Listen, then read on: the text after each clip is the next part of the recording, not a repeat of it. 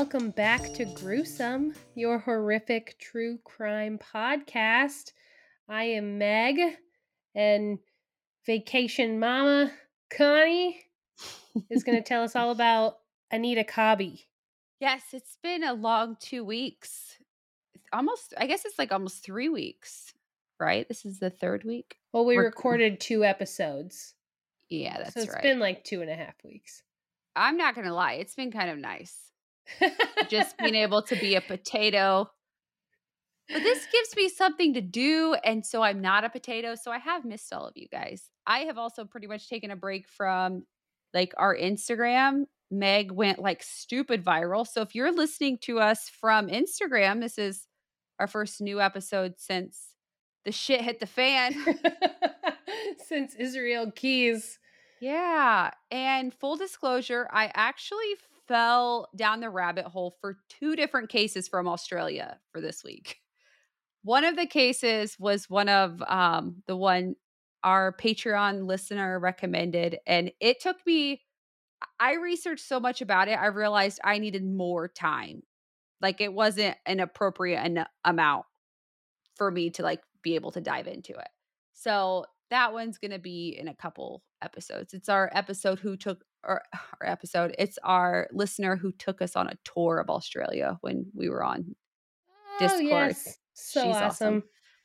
awesome. Um this case was also a listener request and we're coming back from break in the most brutal fashion. So I'm going to apologize in advance. Your weekly trigger warning for sheer brutality, rape, murder, bestiality. It's Oof. so it's a bad one. Welcome back, friends. This week, we're going to talk about Anita Cobby. She was born on November 2nd, 1959, in Sydney, Australia, to graphic designer with the Royal Australian Air Force. I didn't even know that was a job in the military, but that's dope. Graphic designer? Yeah, Yeah. that's weird. I didn't know that either. Makes Um, sense. Her dad's name was Gary Lynch. Her mom was a nurse. Her name was Peggy. She was absolutely gorgeous and literally a beauty pageant queen. She won the title of Miss Western Suburbs in November of 1979. She could have had a promising career as a model, but she felt like probably what I would feel like if I was a model that I just needed more out of life. It wasn't quite as fulfilling as she wanted. People telling you you're beautiful all day long. Who needs just- that? you just need she just wanted more. So she felt like she had another life calling and so she decided to start training to become a nurse like her mom. She began studying for a nursing degree at sydney hospital. When she was 20 years old she met john cobby a 23 year old fellow nurse. He described her as quote just these ringlets of hair everywhere god she was beautiful and i thought far too good for me and i melted. The the second part I added. That was me. I melted. Oh, you that. melted. I melted personally. He asked her out thinking that sh- he would never have a chance, but to his surprise, she was also interested in him. They had Aw. their first date and they were inseparable following it, which so wholesome. John asked Anita to marry him after less than a year of dating. Shortly after their engagement, the couple found out that Anita was expecting. They were so excited, they couldn't wait to be parents. But unfortunately, shortly after they had announced their pregnancy, Anita suffered a miscarriage. Understandably, the couple was devastated. They assured each other that they would have another chance, they would start their family soon enough. They were married on March 27th, 1982, in what John called a typical Australian wedding with nothing pretentious about it. Good. that that's is- the kind we like. That sounds like a party to me. yeah, Like- that's nothing pretentious about it. Means like the bride's doing a keg stand or something. What's that song? Like I showed up in boots. I don't know what that song is, but it sounds hilarious. It's uh I have friends in low places. Oh, okay, okay, yeah. That's the type of wedding I picture. They were living a life of going to concerts, dining out, being dog parents to their two dogs. Anita worked at Sydney Hospital and John worked the equivalent of what we consider a travel nurse because oh, okay. it had better pay. John was growing restless and he wasn't content with being a nurse anymore. So he approached Anita about moving to Rockdale so he could pursue his dream of training horses. Anita was like, Yeah, let's do it. They packed up and moved. A few years later, John won $10,000 um, at a horse race. And he was like, All right, Anita, it's your turn. What do you want to do? Like a gambling horse race? Like No, I think it was his horse. Like, I'm not necessarily sure if it was like he was gambling or if it was like he trained horses and that horse competed type Okay. thing. That's kind of what I was wondering. Yeah, that's what I was that's kind of what I'm thinking. Um without hesitation, she's like I want to travel, I want to see the world. So they did. They traveled, they took an extended trip around the US, having the time of their lives, which side note for a minute. It is still I think it's cuz we live in the United States. It's always interesting to me when people are like I'm going to travel to the United States cuz I'm going on vacation. Yeah, my family from England when they came over, and they were like, "We're we're going all over. We're going to go to Las Vegas. We're going to go to Chicago." And I was just like, "Oh yeah, I guess that could be fun." Yeah, but I guess it like is fun, but it Yeah. just it's so much further for them than it is for us. they returned home in the middle of 1985 and John was ready to put some roots down. He wanted to get a stable job, he wanted to start a family. But Anita was in her mid 20s. She felt like she had a lot more traveling to do. She wasn't ready to give that up. She still wanted to see the world. And it became clear at this point that they wanted two different things. They were going in different directions. And despite how much they loved each other, they decided to just take a break so they both could figure out who they were separately and figure out what they wanted. How long had they been married at that point? They got married really young then. Yeah, they got, well, she was 21 when they got married. Oh, okay. I, I missed that. I think. hmm He was, uh, he, he was 23 when they met and she was 20 and so they got married the next year. Okay. So Anita moved back in with her parents and sister in Blacktown, New South Wales, and John moved in with his family in Rockdale. They had only been separated for about 6 weeks and they they were still talking every single day. It's not like they had this huge fight where they were like there was no animosity. They were pretty much like still dating. They just, you know, they were just taking the friendship route, yeah they started talking like, hey, maybe let's give this another try. Like, maybe let's get an apartment. On February 2nd, 1986, Anita told her parents that she was going to be late after her shift because she was going to meet some friends for dinner. Her shift was from seven to three, like seven in the morning to three. She finished it. Um, she was working at the Sydney Hospital and she met her friends for dinner in Redfern. The next morning, Anita's mother went to wake her up and realized that she wasn't in her bed, but she didn't think too much of it. She's 26 years old. She's an adult. Maybe she just ended up staying out with friends. And it wasn't until Peggy got a call from the Sydney hospital asking where Anita was because she didn't show up for work at one o'clock like she was supposed to. And that wasn't like her. She was known to be punctual, dependable. Her patients loved her kind demeanor and the fact that she took the time to really get to know them immediately she knew that something was wrong. Her, her husband Gary, and Anita's sister Catherine started calling friends and family to see if they knew where Anita was.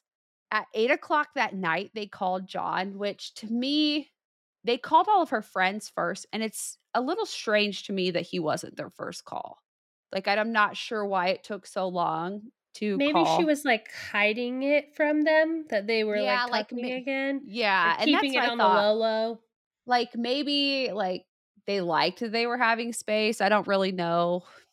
You know, I don't want to speculate too much because it's not my place to, but it's it was just a little odd to me.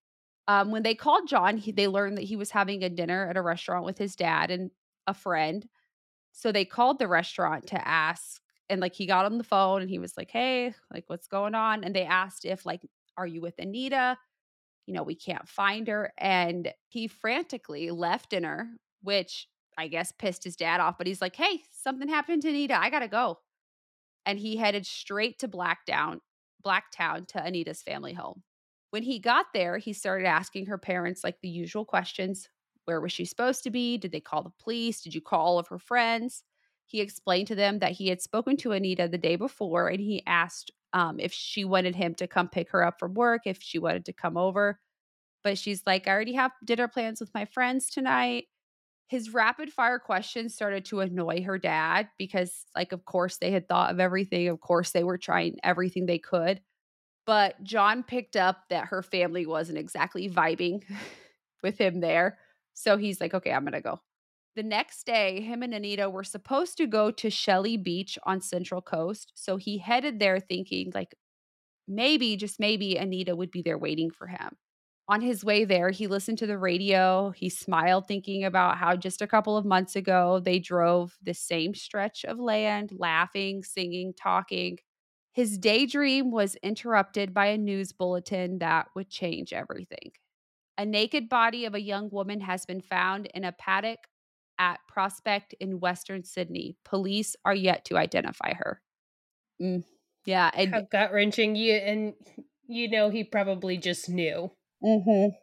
On Tuesday, February fourth, nineteen eighty six, just one day after her parents realized she was missing and not just out with friends, a local farmer named John Reen noticed his cattle gathering around something in his field, which paddock, you know, same. It's like a farm I had to look and see what it was. Grassland. Like, I was like, what is a paddock? Maybe I'm saying that wrong. I pictured like butter. just a paddock of butter. I think that's just a pad. Okay, sorry, go ahead. We digress. he discovered the naked, bloody, and battered body of a woman. Police asked him if he heard anything, like they would later ask him if he heard anything that would be suspicious. And he's like, actually, yeah.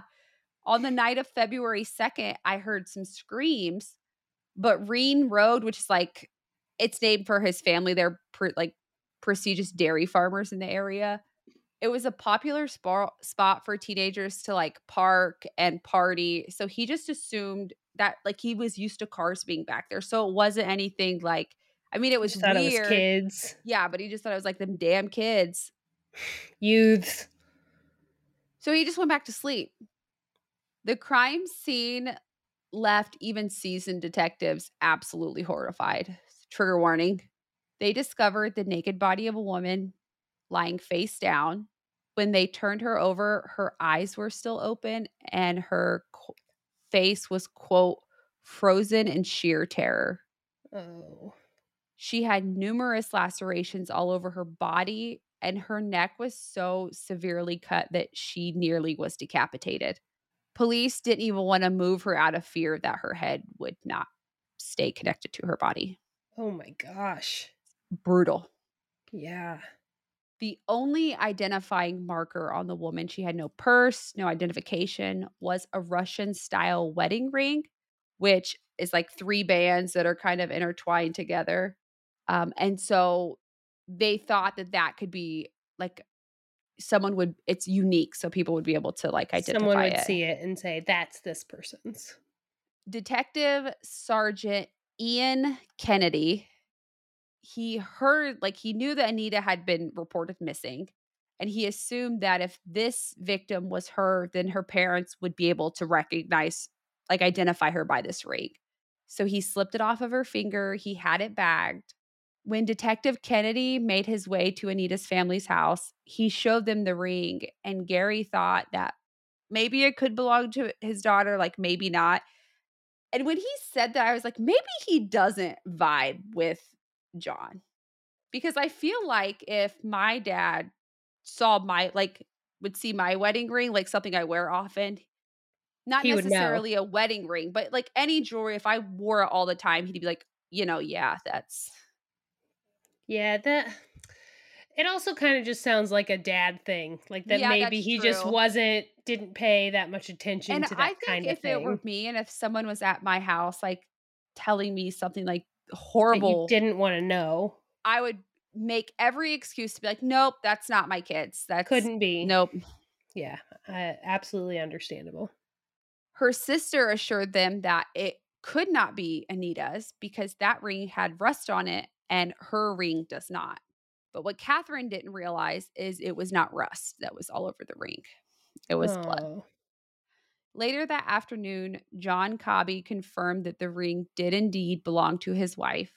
And then they asked him if he could go to the station because her body still had to be identified, like formally identified. And he was like, no, like, I don't want to see my wife like that. I can't do it. Her mom said that, hey, I've been a nurse my whole life. I've seen hundreds of dead bodies. I'll be, I can go down there. But this is when how brutal the case was really started to set in for her family because the police officers were like, no, like you cannot be the one to go identify your daughter. Ooh. But her dad ended up being the person to go down there. When they pulled the cover back, he dropped to his knees and he completely lost it. The victim that was found in John Reinsfield was indeed his daughter, Anita Cobby.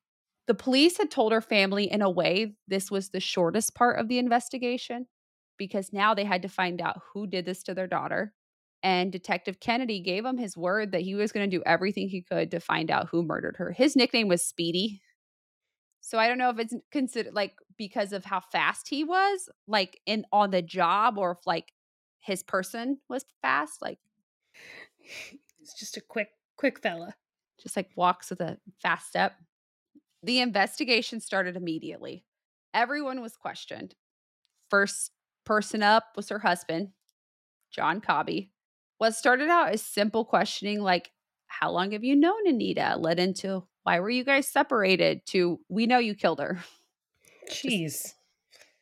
And they were so adamant about it that he was like, Yep, I did it. Must have. And so then they're thinking, like, could this have been a crime of passion? Her friends had mentioned that maybe she was seeing another nurse at the hospital. Like, did he find out? Did he get jealous? But all of their theories came to a crashing halt when the autopsy report came back. Medical examiner Dr. Joseph Malouf conducted the autopsy and he determined that there were several people involved in her horrific mur- murder. Oh my gosh. What? Several? Several. At this point, it's now February 6th. The city knew that Anita had been the victim that was found. But what investigators weren't expecting was to hear morning radio, sh- radio show host John Laws read a leaked copy of the autopsy live on the morning radio. Live on the radio. radio is supposed to be happy. Yeah, it's like you call in and like and when he a- was asked about it later, he was like, "I just felt like the public needed to know what happened." And I get no, no. you felt like you wanted ratings. and I get wanting to be like there was a brutal murder. But like, I mean, I don't listen to the radio anymore cuz 2021. But I remember listening to the radio on the way to school growing up. Like I was in the car like with my mom, like you know, like go on the way to school. That's Yeah. like Yeah, The- that feels in like inappropriate I was like to read on a morning radio show. John Laws. And I'm obviously like, I do not know this man, John Laws. Maybe he is like a renowned radio host. I don't know. All I'm saying was this was a dick move, and I'll stand by that. Yeah. I could maybe understand some of those details coming out on like a nightly news segment, like on the Mhm. 11 o'clock and something like that. But no, that's And the police like started an internal investigation, but they never found out who was the one who like leaked it. The autopsy report reported that huge trigger warning, guys. Anita had been sexually assaulted in such a brutal fashion that I'm not even going to go into details. There was bruising on her head and body caused by both fist and feet, abrasions to her back, legs, chest, shoulders, and arms because she had been drugged through a barbed wire fence before she was murdered. Both of her shoulders were broken. She had tons of defensive wounds. She fought like hell. Like she was alive through all of this and she fought like hell. Three of her fingers were nearly severed from trying to defend herself. She had lacerations to her neck, three of them that were minor, three of them they considered major, that resulted in the near decapitation. And most of the structures and muscles on the right side of her neck and trachea were severed. oh He estimated that this level of torture took place over his guess was about 2 hours. And she was alive up until the fatal um cut to her neck. Ugh, nope, don't like that. No. That's And that was red. And that was like that was brutal me saying that. That is not an official that is not an official report. That is not like this this this and this. And I read the I read parts of it. That's why I didn't want to talk about her sexual assault and he read he just read it. So people were pissed. They were pissed at her family and John cuz that's how her family and John learned how brutal the attack was from this. The people they were like I've had my kids in the car. Like I have, you know, and a lot of that as we know with investigations, detectives keep some of that stuff close to them because it can hinder a trial. yeah, those people that they find can, you know, let themselves out of the bag. Did that guy get fired? Did he what It happened didn't to him? Say. you know? No, no, but nothing like this had ever happened in Australia before. Immediately, there was huge rewards offered for any information, like up to fifty thousand dollars. It was the first um, time of reward like that had been offered so quickly in a case. And the sheer brutality of her murder rocked the entire country. Her funeral was a few days later, and John literally had to be held upright. He had never, like, he had never done drugs before, but he started heavily abusing drugs and alcohol. He said that all he wanted was to, quote, feel hurt and die. He he cried out in the middle of her funeral, "Please God, don't take her away from me." And honestly, things stayed bad for John. He never got over losing Anita, and I'll talk about him more like at the end of the case. But he lost the love of his life and he never forgave himself for it, which I understand. I would probably feel the same way. Yeah. So, investigators are now trying to piece together the events of Anita's last night. They had a female officer dress in the exact clothes that Anita wore, hoping it would, and she would walk the, like, walk the route that Anita took, hoping like it would jar someone's memory. They walked the trains that Anita would have taken to see if anyone remembered seeing her. They recorded a reenactment of her that was played on TV. Police knew that her friend had dropped her off at Central Station and she took the train home like she did most nights. She would usually stop and call her dad to come pick her up, but on this night, all of the phones were out of order. And that's people around. They were like, oh, yeah, the phones weren't working that night. Just that one night? Yeah, there was like an outage or something. Police, other than that, police had nothing else. And then finally, a break. Linda and John McGoffey, they were both teenagers, heard a woman scream and ran outside where they saw two men forcing a woman inside their vehicle around 9:50 on February 2nd. Their older brother returned home soon after and he went out searching for the car that it could have been. It was described as a white Holden with gray on the bottom, described as being in poor condition with patchy paintwork. At first, investigators were like, no, that couldn't have been her because she usually takes the 912 train and that would have had her arriving too late for this like specific time frame. That couldn't have been her. But after they canvassed the trains, they realized she actually took the 850 train that night. So it would have had her getting off the train right at the right time. So now there's a car to look for. It's a start, right? Yeah. Police discover that a car matching that description was stolen. Shocker. Mm. Lame. But at this point, the leads kind of just start coming in for detectives. An informant came forward with the names John Travers, Michael Murdoch, and Les Murphy. John Travers is one of the most deranged people I have ever read about. And I read a lot of messed up shit, guys. like a lot of it. We read about Carl Panzram, you know? like, Yeah. He's not quite there, but it's not it's not Damn great. near close. He had a violent history of sexual assault. He was a suspect in rapes, both of men and women, in Western Australia. Um, a woman had claimed that he raped her, and as he raped her, he held a knife to her neck. He reportedly celebrated his 18th birthday by, trigger warning, guys, raping a sheep before What he the cut its throat and cooked it at a barbecue. what Yeah. world? Yeah. This guy is fucked up. Like, Ugh, not- okay. yeah. Ugh. You're only 18 and like that's what's going through your what? Mhm. Yeah. Okay. Michael Murdoch was Travers' right hand man. He had been friends with him since they were kids. He spent a lot of his younger years in juvenile prison. What is crazy to me is apparently when he was in uh like juvie, he had been sexually assaulted in like numerous times and he would write to politicians about it. Okay. And then you turn out to be a piece of shit. Could have had a different path, friend. Mm-hmm. Les Murphy was the third person mentioned. He was 22. He had a rap sheet full of theft related incidents, a bunch of petty crimes. Police broke into two groups to arrest the men. And honestly, I read all about these like raids that they conducted, and we'll talk about it more like here in a few minutes. They were all in very dramatic fashion. And I am an I am a fan of it. I am here for it. We love the drama. We love like it. a movie, they kick in the door, they're all Exactly. in all black. And the the first time they broke it because like the the guys were at different places. They broke into like they broke down the door of one of them, but they didn't see there was like a fish tank there, so they like shattered the fish tank. no, those poor fish.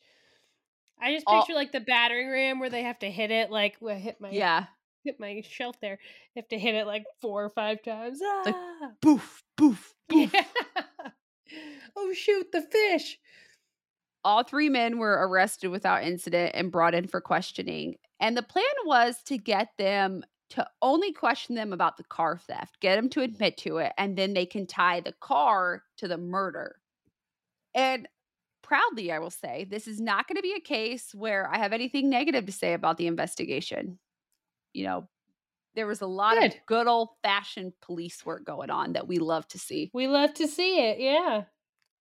Murdoch and Murphy both admitted to stealing the car, but when pressed, they of course denied any knowledge of Anita's murder. They had never heard anything about it. They were charged and released on conditional bail.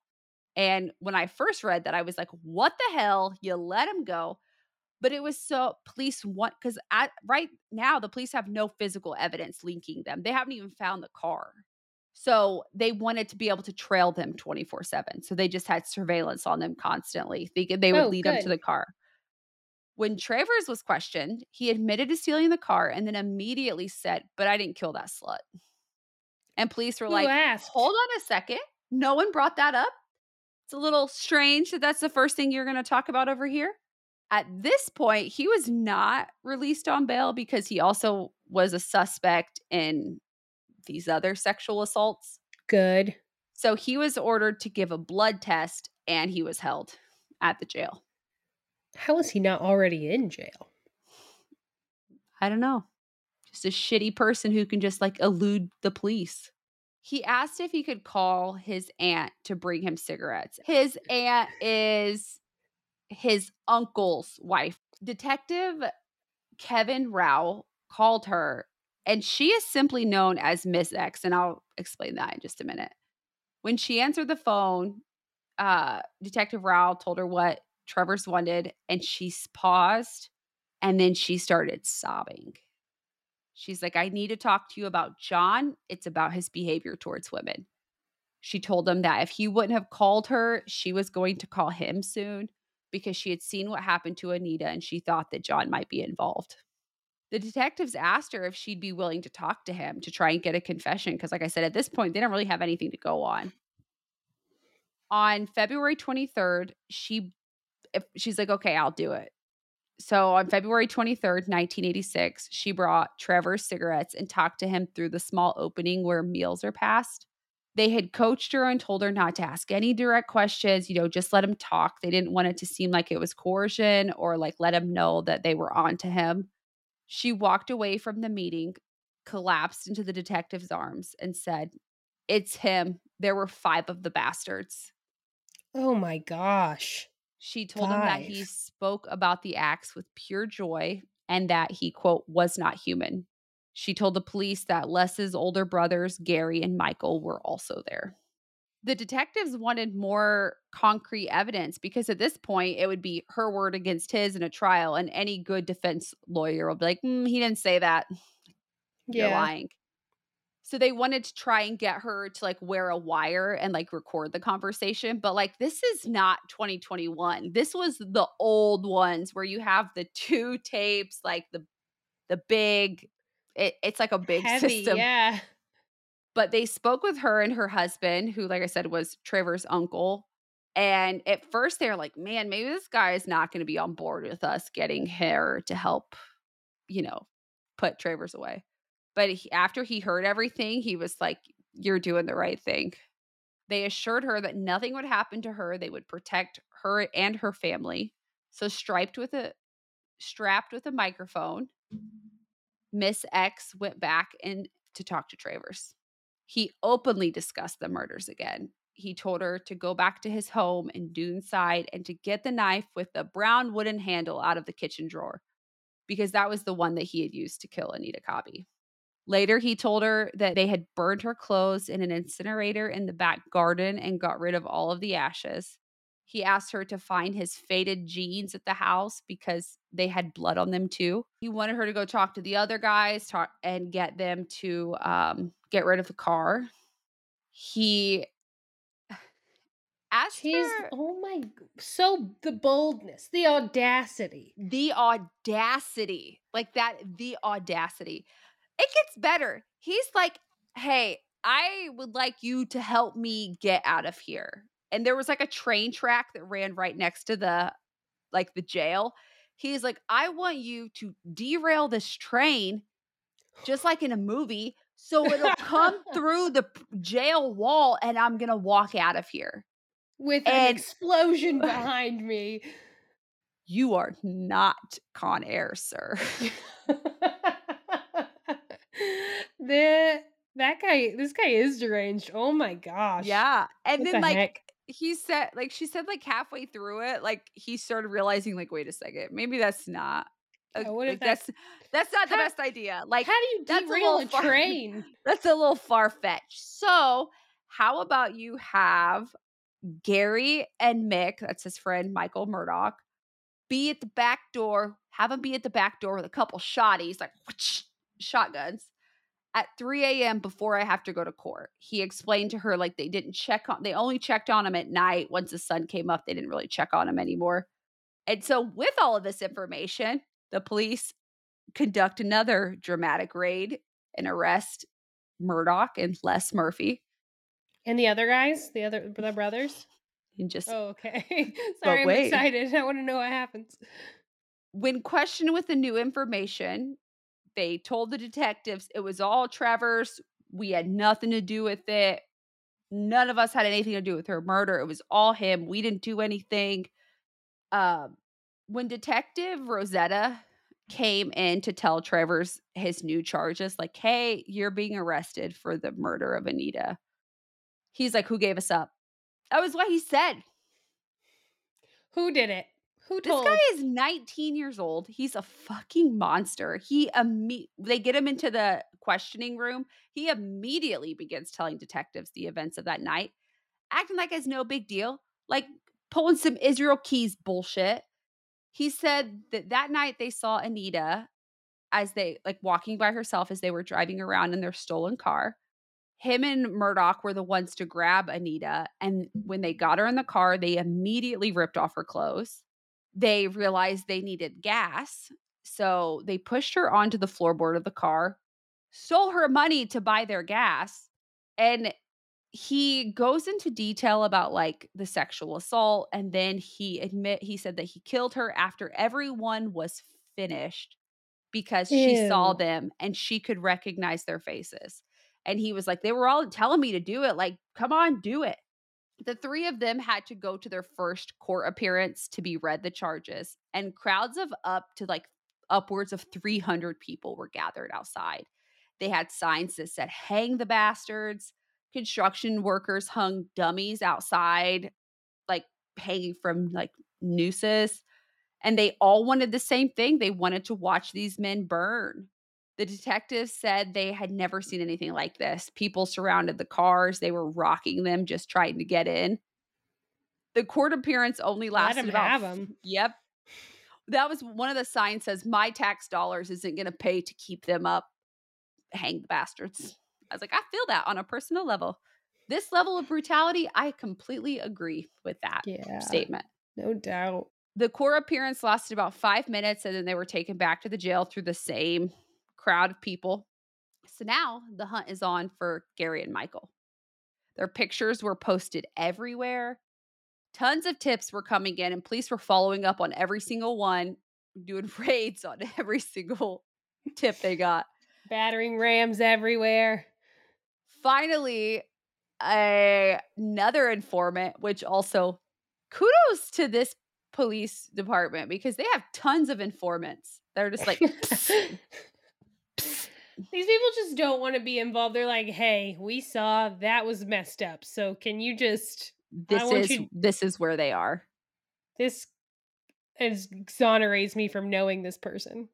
Over 50 officers, including tactical response officers and a police helicopter, surrounded the house where Michael and Gary were. A tactical response officer busted the door in. Michael was sitting on a couch with a woman and her baby, just watching TV. Gary was behind, standing behind them. Gary took off out the back door and Michael tried to, but Detective Kennedy said, Not today, you little shit. He didn't say that, but that's what I'm saying because that's what I would say. he said, "Not today." He took him to the ground and put a shotgun to his face and was like, Get down, stay down.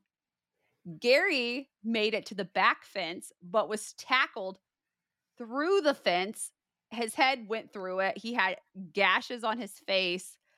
And the only satisfaction I get from this entire case of the events that happened afterwards, there is the the picture of Gary Murphy being arrested, and it shows a giant urine stain on his pants because he pissed He himself himself when he got arrested.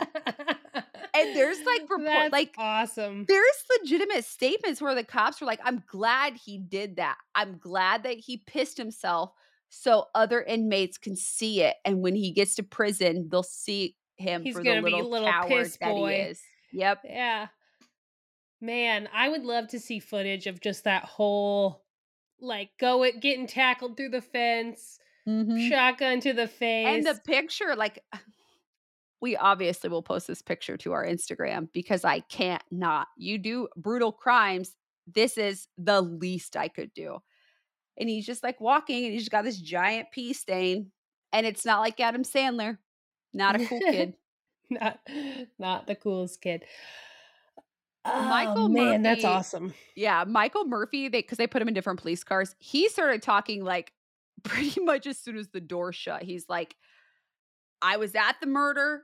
I never touched her. And like I said, that's the theme you're gonna see through this entire process. Michael, Les, Gary, and the other Michael said that they all like all of them didn't want to murder Anita, that they just wanted to leave her out there after they had sexually assaulted her After they had, yeah. brutally raped her. They said that Travers is the one that stayed back after they were all walking back to the car Yeah, they And all he- held hands and skipped back to the car while he just hung out. and murdered Anita, and none of them wanted to. It was all Mhm. him. But Travers maintained that they were all as adamant, like they were all like hyping him up, saying, Do your thing, Tronny, which I don't know how Tronny. Ugh. Eh. I have like vomit in the back of my throat, like just reading that statement. One thing was consistent, though. None of them showed any remorse. Gary would later add to his story as kind of like a doof that he heard his brother Michael telling Travers the same thing, do your thing. They were they all started to turn on each other. Good. The men were charged with abducting, assaulting, murdering, raping, and robbing Anita. Travers was additionally charged with two counts of assaulting another woman from January 8th, 1986. The trial started on March 24th, 1987. It lasted 54 days. Travers immediately pled guilty, so he wasn't even at the trial. which pissed off the other four because they were like, what the hell? Well, they all said he was guilty, so. He wouldn't be seen again until since and that i think that also just goes to show the level of callous and no remorse and monster he's in. He's like yeah i did it. Sure. Ugh yeah you're right. Ugh. he wouldn't be seen again until sentencing. Gary murphy's lawyer requested a separate trial because apparently he had changed his story saying that hey i left the group before any of this happened i wasn't there for the rape i wasn't there for the murder i was there i left Okay, pee pants, whatever. He gave an unsworn statement, which meant that he couldn't be, because it was unsworn, he couldn't be cross examined about it. His lawyer said that he gave his first statement under pressure from the police because they had fractured his jaw in two places during the arrest when his head went through the fence, which you're You lucky that's that all you got. friend. Yeah, for sure. Um, her dad testified at the trial because he was the one that had to identify her body. And they were really worried about him being there because he had told Detective Kennedy, like, That he would murder them. times. He was like, wouldn't take me but a second to snap a neck. Just so they were like, do we really want to put this guy on the stand? Yeah, put him in a room with Put them. him in there. That's what I think. I stand by that. We've talked about Let that him in. before. Give him the two hours that they gave his daughter.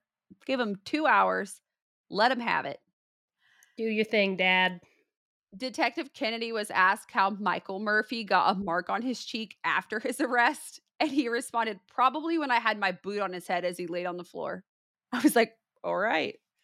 But the defense was unable to prove police brutality because, due to the nature of the murder, they were excessive force was not, and not even excessive, extreme force was authorized because these guys were, you know, brutal murderers. Yeah, And they were very careful throughout this whole thing, the detectives and the other officers. When they did their other um, raids, like when they would arrest the men before, they were very careful be- so they didn't have this looming police brutality thing over them during the trial to like, you know, they didn't want to discredit anything. Hmm on June 16th, 1987, all five were found guilty of sexual assault and murder.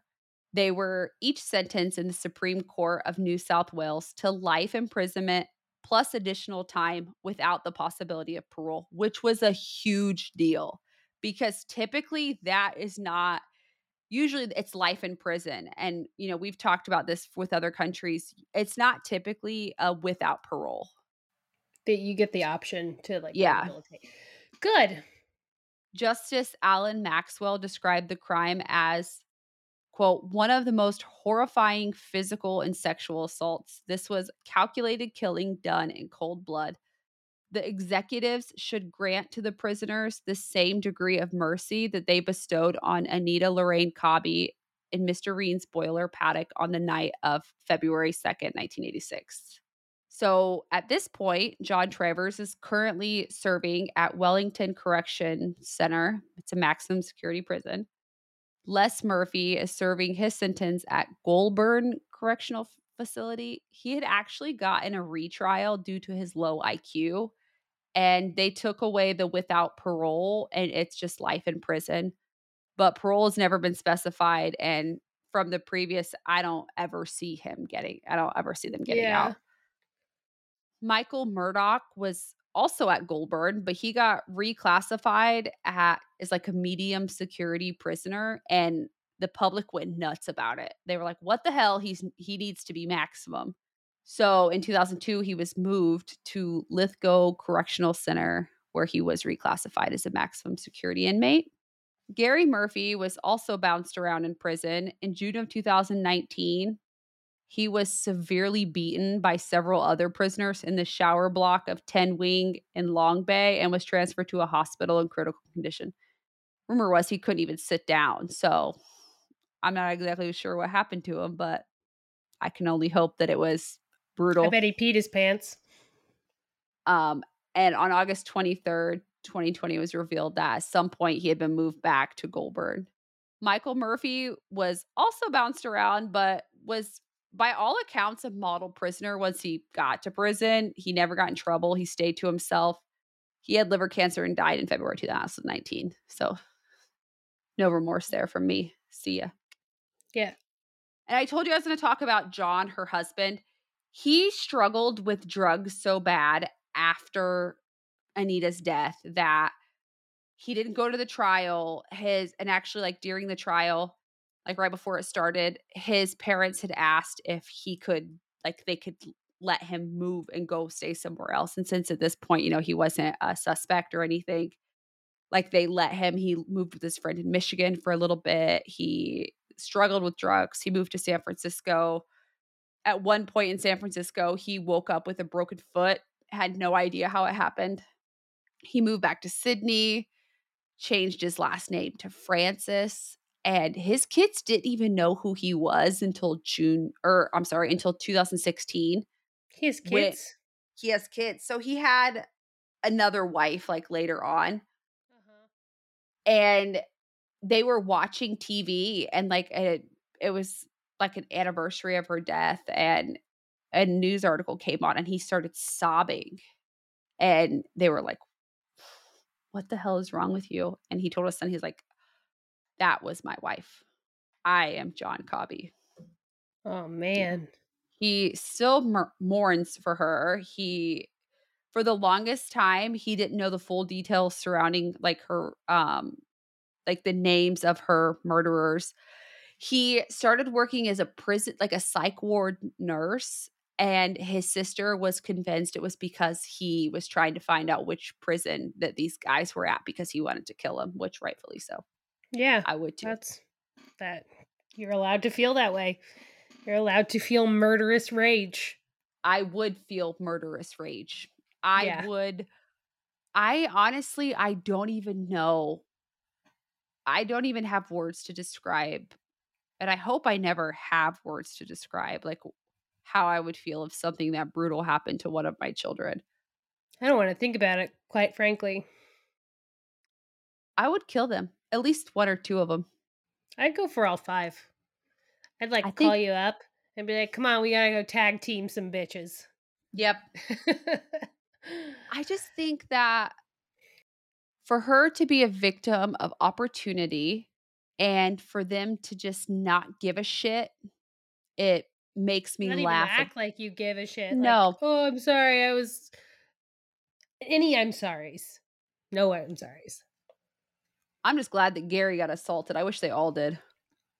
Maybe they do. That's what I could only hope. Fingers crossed. Her Fingers dad died. Crossed, those like, guys are miserable her dad died in 2008 and her mom died in 2013 but they started like um, they had like a nursing scholarship and they started like other like charitable organizations for families of like homicide victims like for like support and that's awesome i love that good i'm glad that they were able to do something positive with that horrible situation they were dealt ugh that was brutal. Mm-hmm. Welcome back. Welcome back, buddies. We have Thanksgiving coming up. Next week will be Thanksgiving. Isn't that crazy? Yeah, it is crazy because I feel like November just started. Yeah, next and honestly, Thursday. it still feels like September in my brain. Like I don't even know where October or November has gone. No, no, it's and I keep thinking to myself, I need to put up my Christmas decorations. I've like kind of started. I I put my tree up. I didn't put ornaments on it. I just did the tree. I I know this sounds like very first world problems, and I'm not trying to be that like shitty mom, but my son is in like a competitive soccer league and they keep freaking winning. So every weekend has been soccer. This is the last weekend no matter what, win or lose. And I'll be honest, I'm just ready to be done. I want him to exceed, like succeed, but exceed. holy exceed, exceed my expectations. But they're like having a great time, and I know. Okay, Eddie, you're if, if like, you're a uh, mom, I'm tired of soccer. This past weekend, it was snowing and raining, and I hate the cold. And I was like wrapped up in my coat, and then he has a girlfriend and he was like, Can my girlfriend come to my soccer game? And like, look, it's not that they're like in sixth grade. It's not like a big thing. And I was like, Okay, like we know her parents. I was like, Yeah, sure. We'll take her. And I kept asking her, like, Hey, because like we could see the field from my car. And I was like, You do you want to go sit in the car? Because like my husband, I volunteered to be a timekeeper, which karma, like all the things he makes me do. But I volunteered. So I'm just me and my son's girlfriend. And I was like, hey, you want to go sit in the car? And she's like, no, look how close we are to him. We can see it right here. And I'm like, oh, is- to be 12. I'm like, I am going to be dead. Like, okay, you sit here. I'm going to go sit in the car.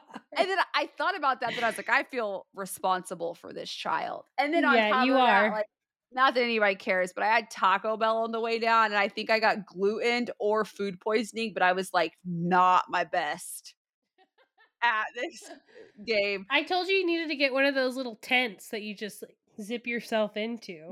I was just but not was, if you have Taco Bell farts. Maybe that would not be good. No, I was no like ugh, like legitimate oh, okay. like sick. I was like, excuse me, little tiny child, I have to go vomit it was just like straight up not a good time. And then I'm in my head convinced because I'm pessimistic by nature that they're going to win on Saturday. If they win on Saturday, they have a game on Sunday at 10. And then they have like a couple games afterwards. And I'm convinced it's going to be a Saturday win and just enough to be frustrating on Sunday, like a 10 a.m. win. And then maybe they'll lose that one. And then that'll be like, I did I thought you said this was the last one no matter what. No, they play. So on Sunday, if they keep winning on Sunday, I have potential of three effing games. Oof. Three games. I'm glad and my kids uh, don't play sports. I love watching him play. Like as a mom, his skills have improved and I love that. But one, he's played soccer for a lot of years and I'm still not completely sure on all the rules. like I don't really know what's going on. It's like I'm just here because I have to be. And then I have other moms that talk to me and they're like, I'm like, I don't have, I don't know what to say. Yes, your son is also good. Which son is yours? Because I'm zoned out. Who are you? What is happening? Because I'm watching what's happening on the other side of the field over there. I'm not even there, watching this game. Are there any other sports parents that are like, I really want to be supportive, but like, I kind of want you to lose so I can be done with this? Especially at that age, because it's you. You got to take them. You got to sit there. You got to pick them up. Mm-hmm. Do all the things. Mm-hmm. Yeah, that's rough. Man, I kind of feel bad for my parents because I used to make them go a lot of places, like when I was my son's age too.